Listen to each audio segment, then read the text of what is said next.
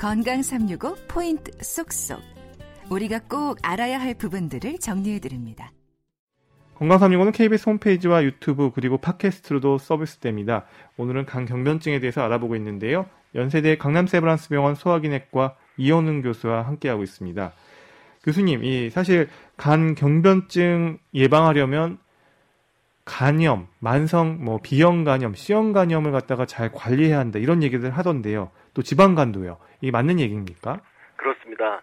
일단 간경변이 생기면 그 다음부터는 치료 방법이 상당히 어렵기 때문에 간경변증이 생기는 원인을 제거하는 것이 가장 중요하다고 하겠습니다. 따라서 바이러스가 원인이라면 B형, C형 간염 바이러스를 제거하는 것이 치료이고 생활 습관이 잘못되어 있다면 금주를 해서 술을 피하고 지방을 피해서 지방간이 생기는 것을 막아야겠죠. 음, 그런 의미에서 또 혈액 검사도 중요하겠네요.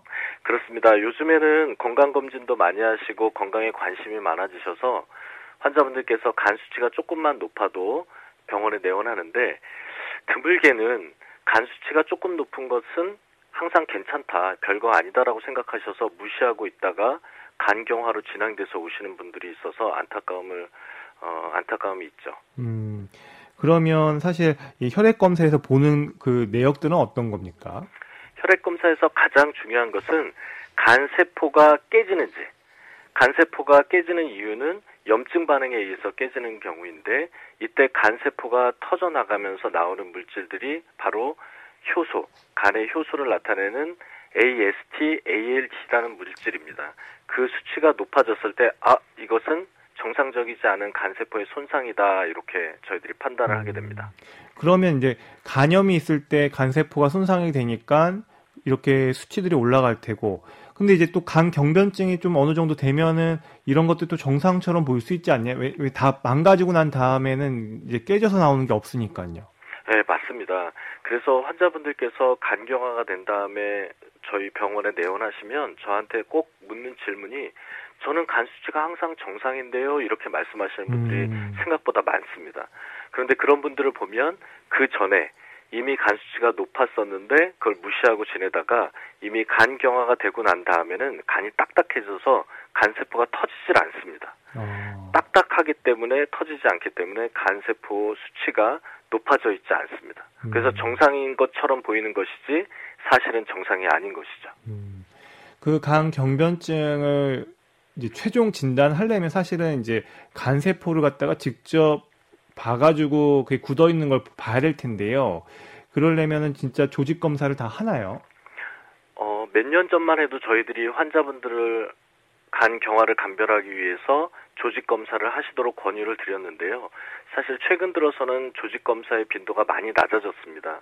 그러한 이유는 검진 방법의 발달 때문인데 간 섬유화 스캔이라는 검사법을 이용해서 간이 얼마나 딱딱한지를 판단해서 조직 검사를 한다는 것은 간에 바늘이 들어가는 것인데 이것은 굉장히 위험한 검사이기도 해서 요즘에는 간 섬유화 검사로 대체하고 있습니다. 음, 간 섬유화 검사는 뭐 어떻게 하는 뭘, 뭘 보는 건가요? 네, 우리 초음파 보는 것이랑 거의 똑같다고 보시면 되겠습니다. 초음파의 장점은 방향성이 있어서 한 방향으로 들어간 다음에 반사돼서 돌아오는 것을 측정한다고 기억하시면 되겠습니다. 따라서 만약에 간이 딱딱하면 초음파가 간에 부딪혀서 돌아오는 속도가 굉장히 빠르다고 생각하시면 되겠습니다. 음. 하지만 간이 부들부들하다면 초음파가 들어갔다가 돌아오는 속도가 천천히 오게 되겠죠. 그래서 간의 초음파의 속도가 빨라질수록 간은 딱딱하다고 보시면 되겠습니다. 음, 그러면 또 하나 궁금한 거는 이렇게 여러 가지 간 초음파를 하고 그 다음에 이런 거 했을 때 CT하고 MRI 찍는 경우도 있는지 궁금한데요. MRI를 찍는 경우는 상당히 드문 경우이고요. CT를 하는 경우가 있는데 사실 간 경변증에서 간암이 생기는 것을 모니터링하기 위해서 저희들이 초음파를 주로 합니다. 하지만 초음파는 간이 작아지면 간 앞으로 장, 대장, 소장들이 올라와 있기 때문에 초음파에서 관찰이 안 되는 경우들이 드물게 있습니다.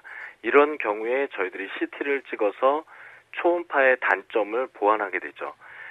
MRI는 사실 고가의 장비이기 때문에 CT에 이상이 있을 경우에만 촬영하게 됩니다. 음, 그러면 이제 이렇게 영상 검사나 이런 뭐 간 섬유화 검사까지 다 이렇게 알아봤는데요. 사실 만성 비형하고 만성 C형 간염을 갖다가 잘 관리하는 게 중요하다라고 얘기했었는데 그러면 B형 간염, C형 간염에 대해서 이게 완치가 되면 결국 간경화로도 간경변으로도 진행되지는 않겠네요.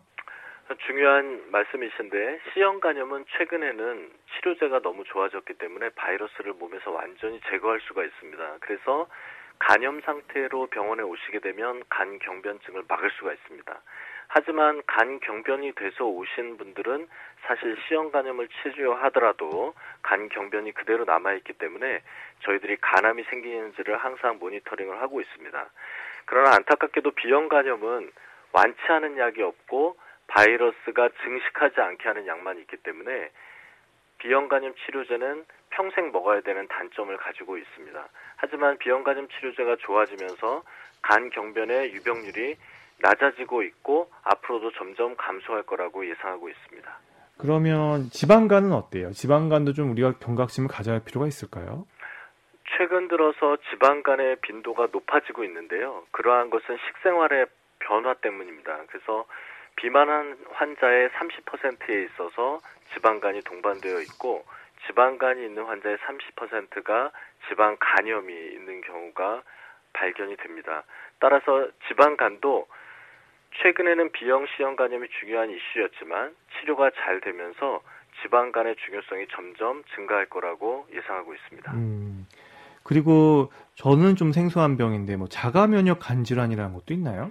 네, 자가 면역 간질환은 상당히 빈도가 낮은 질환이라고 하겠습니다. 약 10만 명에서 2명이나 3명 정도에 걸릴 수 있는 질환인데요.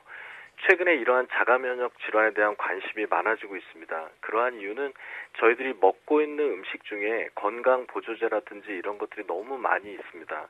이러한 음식들을 잘못 먹었을 때 간세포에 어떤 염증 반응이 일어날 수 있습니다. 이런 염증 반응이 생기면 우리 몸의 면역 세포가 정상적인 간세포라고 생각을 못하고 그 간세포를 공격하는 경우들이 생깁니다. 음. 이것이 바로 자가 면역 질환이라고 하겠습니다.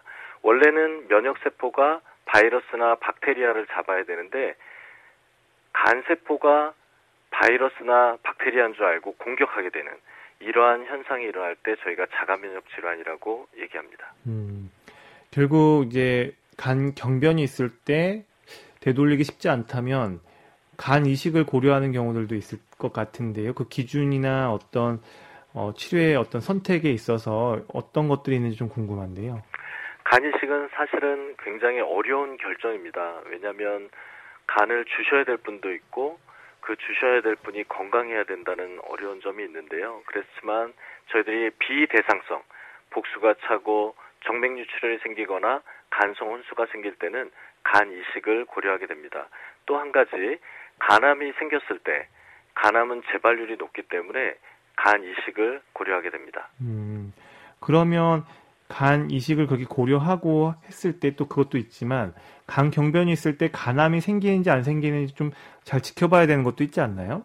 그럼요. 그래서 저희들이 항상 1년에 두 번 두 가지 검사를 하시라고 환자분들께 권유드리죠.